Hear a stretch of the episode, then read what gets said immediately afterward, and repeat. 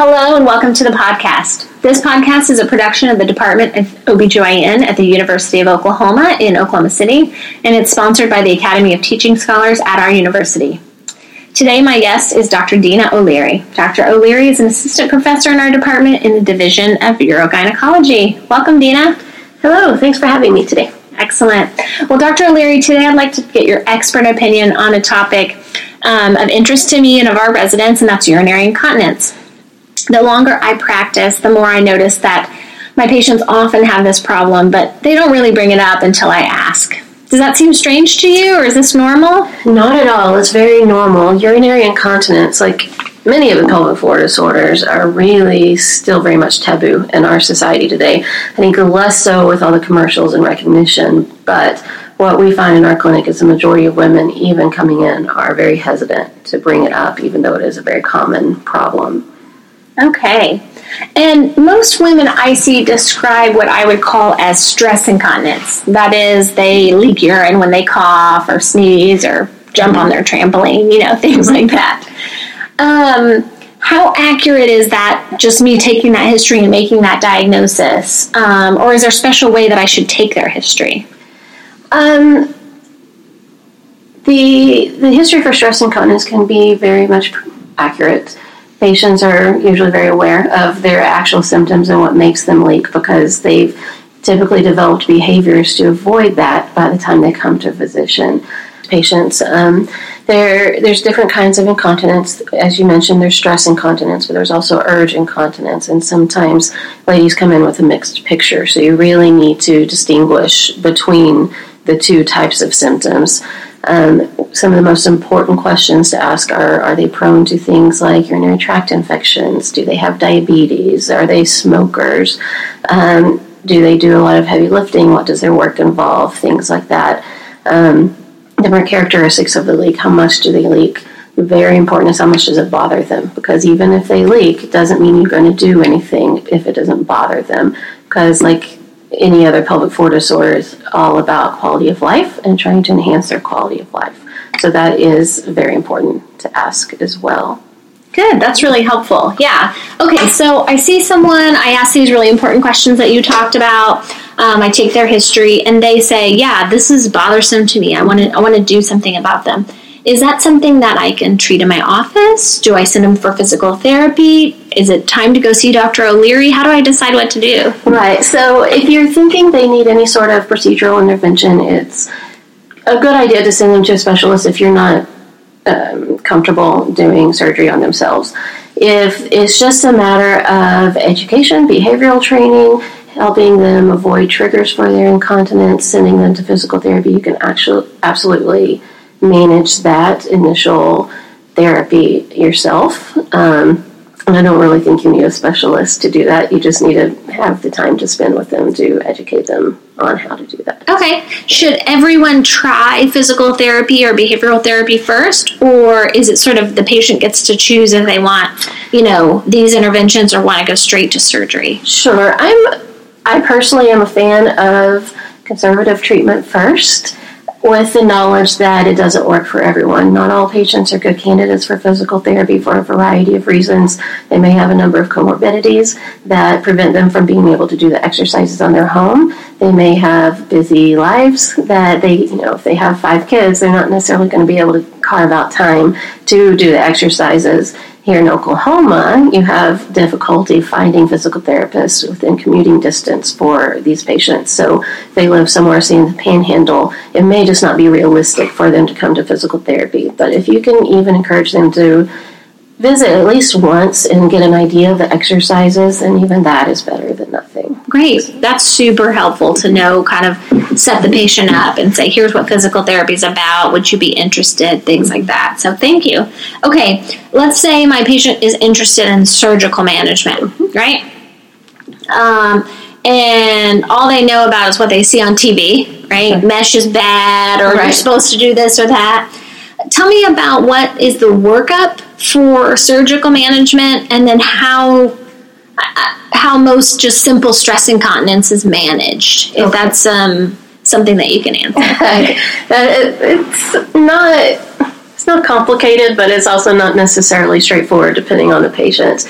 Um, as far as a workup, if I'm considering any intervention, I really need to demonstrate that they do leak with some kind of activity, cough, sneeze, something. So on my in initial exam on the patient, I typically get a post-void residual to make sure they're emptying their bladder and that's not the problem. I have them cough and bear down to see if they leak. If they leak easily with even a low volume bladder, then I don't necessarily do another workup, even if I'm considering surgery. Um, if they don't, however, then you should move to other things such as simple cystometrics or urodynamics, depending on the situation and um, kind of what other things you're concerned about. Okay. So basically, I'm going to have my patient empty their bladder in the bathroom, mm-hmm. come in the room, get undressed. I'm going to do a uh, FemCath and say how much volume is left. Mm-hmm.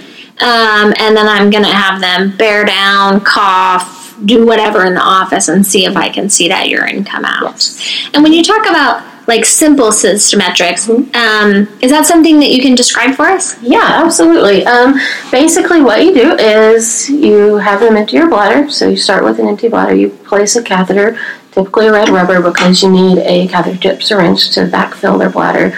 Take sterile water, insert it into the bladder, let it go fairly slowly because you don't want to the bladder to spasm and then empty just because you're going too quickly.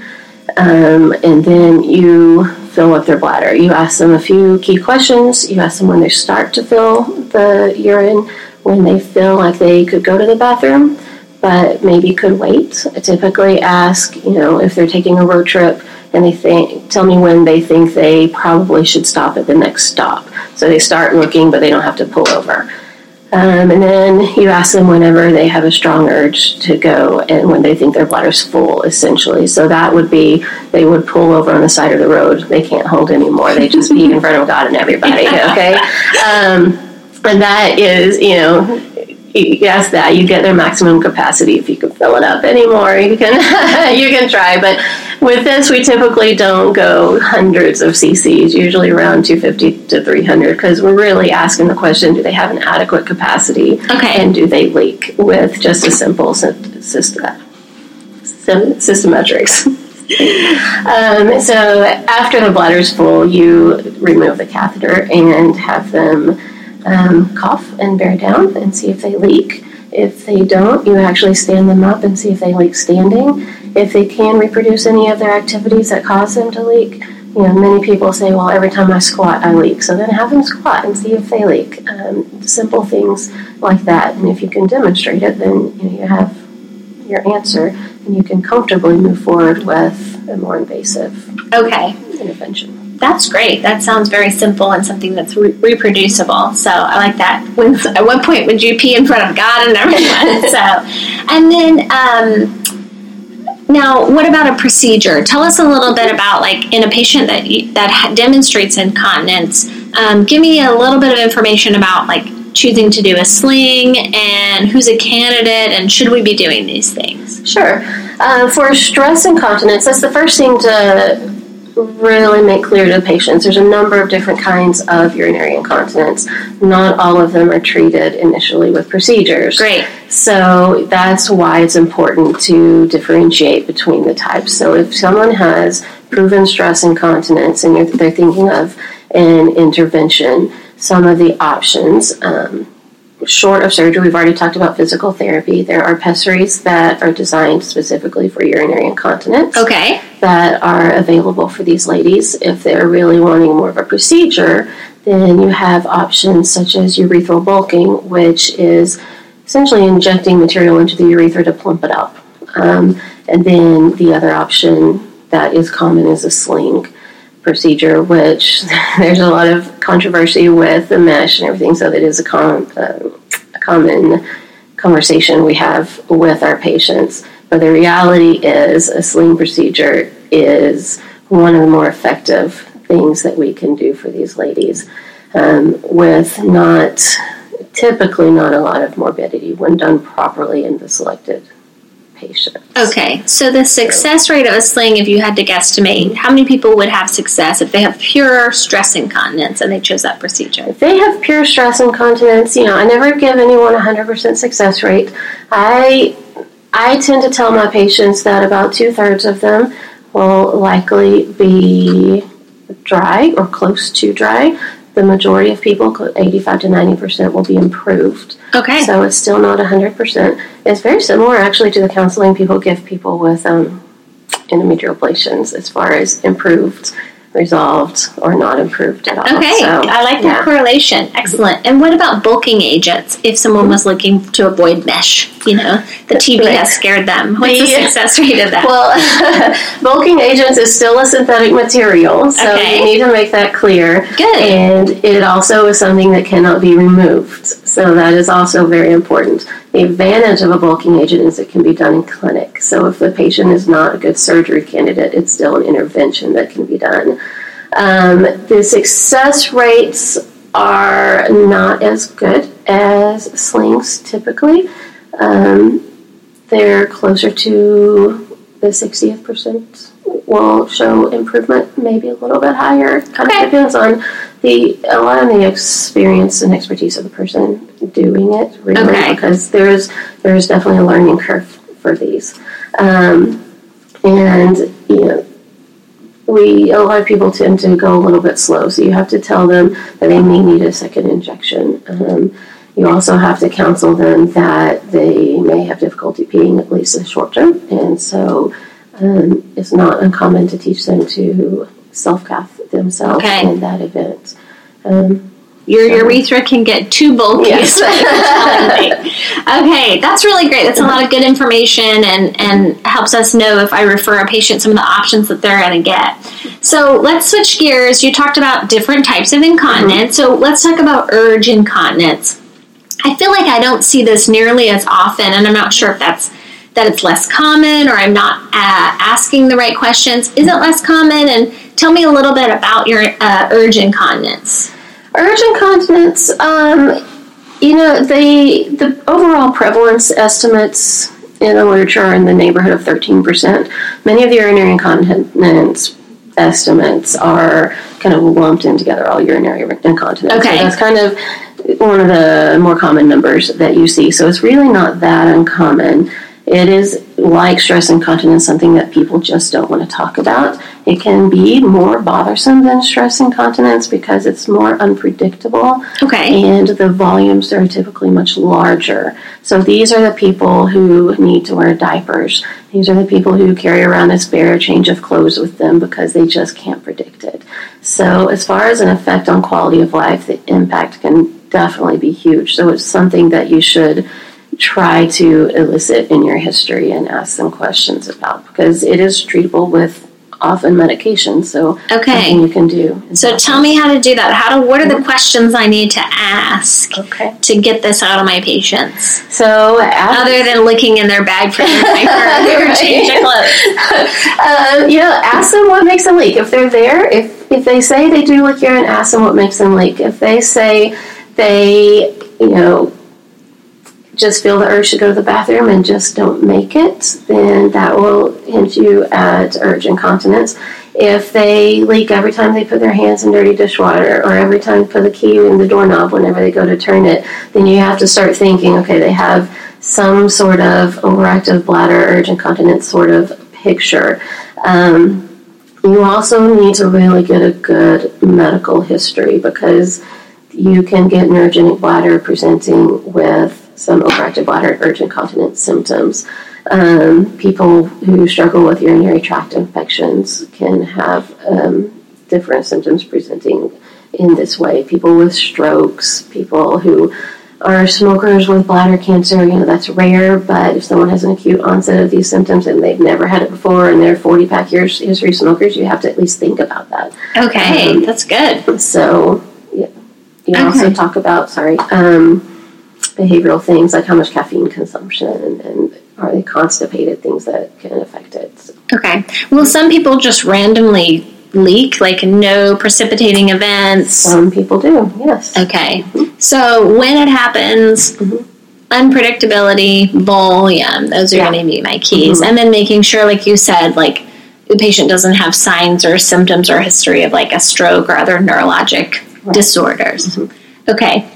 And then how do I test for this? Is this history alone? You have yeah. Okay, so if they give that history, then I'm saying you probably have urgent incontinence. Let's go for treatment. This is not a Right. you need some special No, we typically reserve um, any special testing to people who we are concerned about incomplete bladder emptying um, because we're concerned about injury to their upper tracts, their kidneys. Because if your bladder is too full, urine can back up into your kidneys and cause kidney damage. People who were really thinking neurogenic bladder, um, people who are refractory to the medications and we're thinking about the next step that's more invasive. So but Okay. you don't need extra testing. Okay. The only thing I would say that you need to do at an initial visit would be check their urine to make sure they're not infected. Okay. So no post void residual, no You you can. We typically do. Um, there are people who say you don't necessarily need to if all you're going to do is try to start them on medications, Okay. unless they give a history of intermittent stream hesitancy, things like that. If it's pretty straightforward, then it's it's not critical, but Okay. it's not also not a bad idea. Okay. Okay. So, um, same question as before. Is this someone that I can treat in my office? Do I need to send them, you know, hey, climb those stairs, go to the fifth floor, see our friend Neuro Guide? Absolutely, you can. Um, first line treatment for these are conservative treatments. Physical therapy is an option for these ladies. Behavioral changes are an option. Limiting caffeine intake, fluid management, um, fluid intake management, I should say, things like that. Um, and then beyond that, it's medications. So your first line tr- treatments are usually going to be anticholinergics. Some of the main names, Vesicare, Ditropan, Detrol, things like that. Um, so you can absolutely start them on these and give them a trial of it and see if it works. Okay. Okay. I have two questions about that. So I give my patients some Detrol, like I feel like, man, I'm a good doctor. Now, how do I pick one? And I know that there's some that are like longer acting, shorter acting. Right. What do I tell my patient? Take this medicine because it's cheap or side effects? Right. Are there some rules to starting these medicines or just There, I wouldn't call them rules. okay? Um, however, there are some guidelines. Okay. So, if I have a patient, for example, that has also fecal incontinence with loose stool, then I'm more likely to start them with Enablex because that's the more constipating of all the anticholinergics. Okay. Um, if they're older and I am worried, like mm, maybe I, I don't want to cause too much cognitive um, impact, all anticholinergics can do that, but Sanctura is one that does not actually cross the blood-brain barrier, so I may start with that. Beyond that, um, honestly, it's either what I have samples of in the sample closet or whatever it, they can afford. These medicines are very expensive typically, so the cheaper ones that insurance will usually pay for are Ditropan and Detrol, um, which Ditropan is not. It's usually the shorter acting form that they cover. So uh, you take a stepwise approach. Um, start with what is feasible for them and what makes sense to them Okay. based on a lot of times money. Okay. Go from there. And when should they see improvement? I usually give them a couple weeks to see improvement. Um, you know, people people are different. They, you know, but if they haven't seen any improvement within a couple weeks, then I say it's time to either increase the dose or try a different medication. Okay. So, say I treat my patient with one or two medications and um, nothing happens. We're not any better. I'm assuming that's a patient I'm going to refer to you or someone who's a specialist. And what are you going to do from there? Is there I- anything else cool or different that you guys do? Yeah, I um, I would go ahead and refer those people because if nothing else, then you know they're just more difficult and they can be very frustrated and they may not want you to just keep trying random medications with them.